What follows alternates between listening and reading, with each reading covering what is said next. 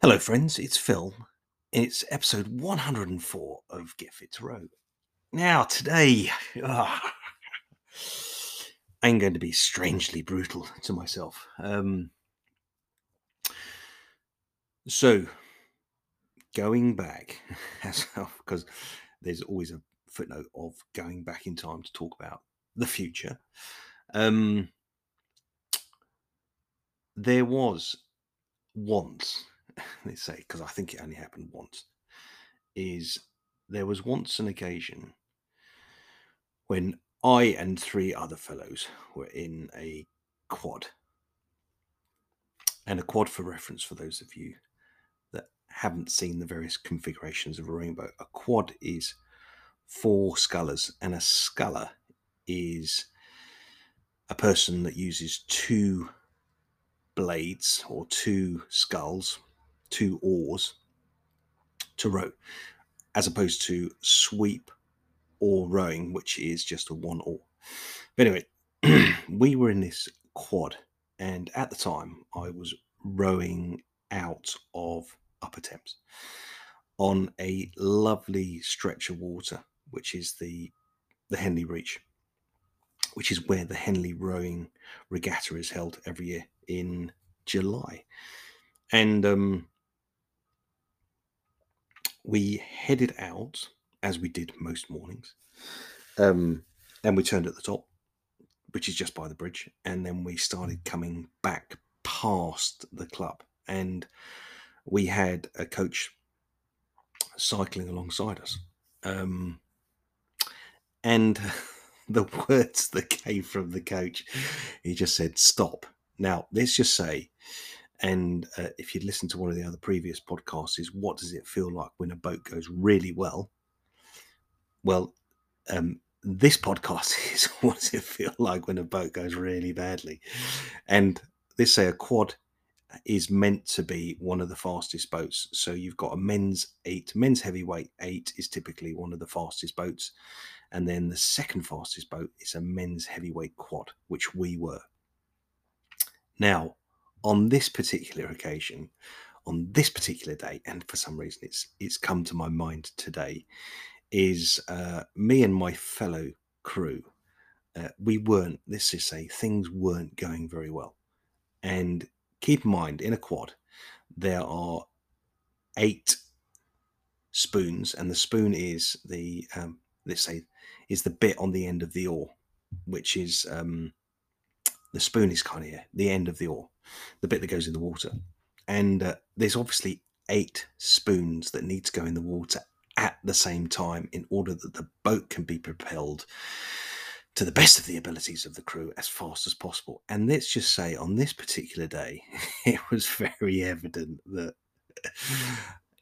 each of those eight uh, spoons, each of those eight uh, blades were they were just see, they were just not working very well. Um, and for the life of us, obviously being a complete bunch of blithering morons that we were on this particular day, we didn't really know what we were doing. I don't know. Some days, you know, just some days you get it, you get it wrong. Right. anyway, the brutality of this um, this particular morning was quite quickly came to a head when uh, our coach who was cycling alongside us said, Stop the boat. And we stopped immediately. And he turned to us and he said, You are sitting in that boat like a sack of potatoes. Now, consider, um, let's say uh, on average, we've probably been between 80 and 90 odd kilograms. Um, is just imagine a 70 kilogram bag of potatoes with a head, two arms, and two legs growing out of the bag. Now, just just imagine for a minute what a sedentary, undynamic lump of uncontrolled uselessness. Unless obviously you want chips, um, complete uselessness that image conjures. Four sack, four 70 70 kilogram sacks of potatoes with legs, arms, and head sitting in a boat trying to propel it forwards. it was the image, and let's just say what was said to us, particularly, and, and I remember it just so vividly. I just went, "Oh my god, you're so right." Now, I think we'd been training pretty hard and I think for what any for whatever reason, I think we'd all kind of decided on this particular occasion that we were going to basically all get into a boat and all be knackered and all be useless and not really make much progress. But let's just say that whole image, that whole analogy, that language that came from our coach to say you look like a sack of potatoes, four sacks of potatoes, it kind of did the job it did the job because it made us all wake up. And the first thing we did was we all sat up straight. I think, particularly in my case, I think I definitely wasn't sitting correctly. I think I was sitting kind of in an armchair as opposed to a rowing boat. And um, yeah, we basically all made adjustments. We all sat up straight we all went, we can do this better. And actually, as from there on, the rest of the outing. Oh, by the way, out rowing sessions on the water are called outings. Don't know why, but I'll look into that and I'll tell you one day. But um, we changed our our focus in the boat, and the boat performed as we'd expect it quite quickly quite soon after being told that we were a sack of potatoes. Now, why am I sharing this with you today? Well, I'm sharing this with you today because one of the things that is incredibly obvious and incredibly um, evident to me every time I go near a gym that contains rowing machines, and this say not a not a rowing club gym, but actually a gym that has rowing machines in and people are just jumping on the machine. Or actually the to be more exact about it is that when people first come and join me for um, certainly the initial hour and a half um, the get started part of get fit to row a lot of people when they first sit on the rowing machine they sit like a bag of potatoes. Now the reason why they sit like a bag of potatoes, particularly, and there's there's several aspects to that that I'll share. Is the first thing is when you sit down, all too often you sit down on the you kind of sit down on your bum cheeks, and then you kind of attempt to sit up straight. Now, the adjustment that I always say to people when you first get on um, a rowing machine and it's something that you take into a rowing boat once you've learned this is that the when you first sit down on a row machine it's a really good exercise to straighten your back and then to lean forward from your pelvis. So almost turn rotate your pelvis forward and then straighten your back. Now what that will do is it will straighten the back completely from top to bottom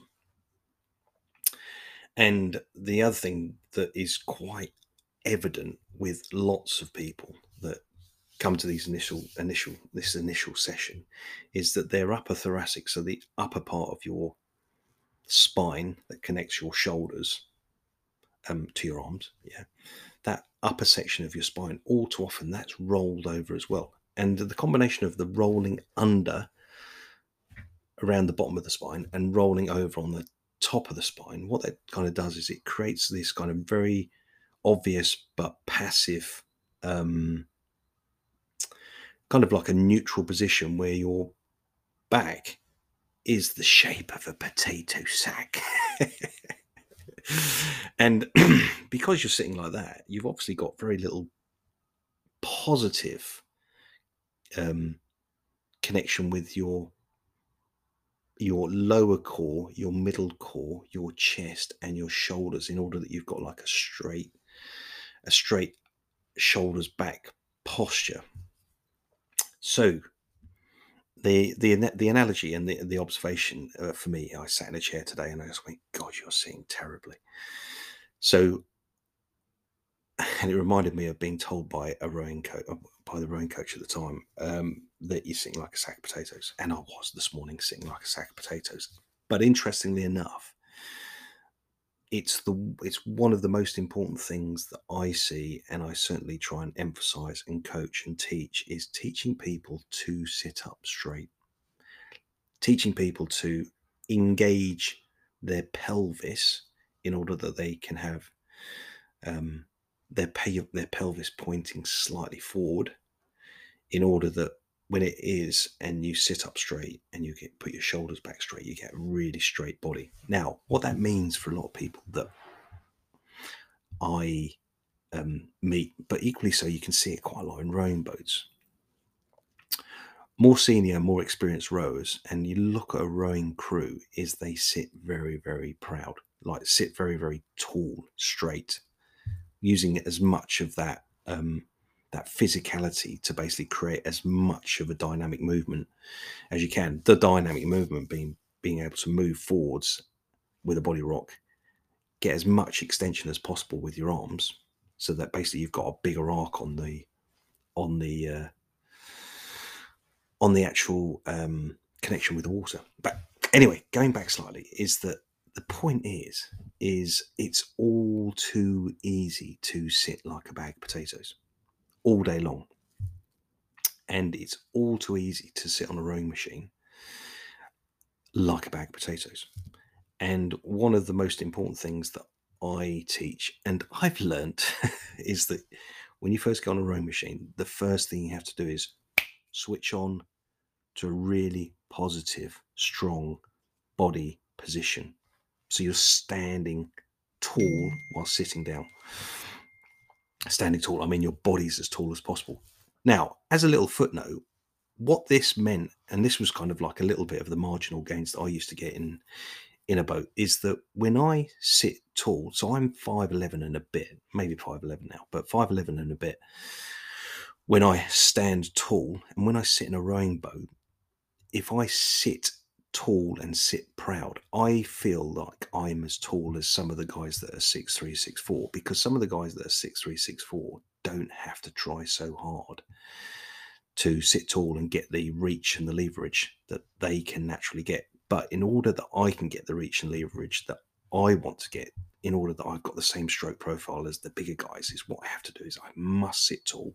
I must have great hip hip flexibility and great hamstring flexibility in order that I can get as much movement as possible whilst maintaining the strongest possible possible body position.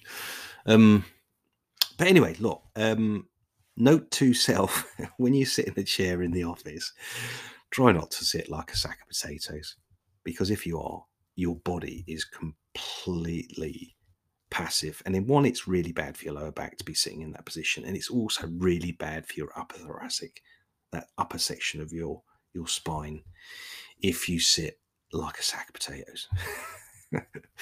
oh God. It was really harsh when he said it to me. Really harsh. And to the other guys. I think but I took it right on the chin. I went, You're absolutely right. I feel like a sack of potatoes. And I'm sitting like a sack of potatoes. Anyway, on that bombshell, have a great weekend. And I shall see you soon. Take care. ta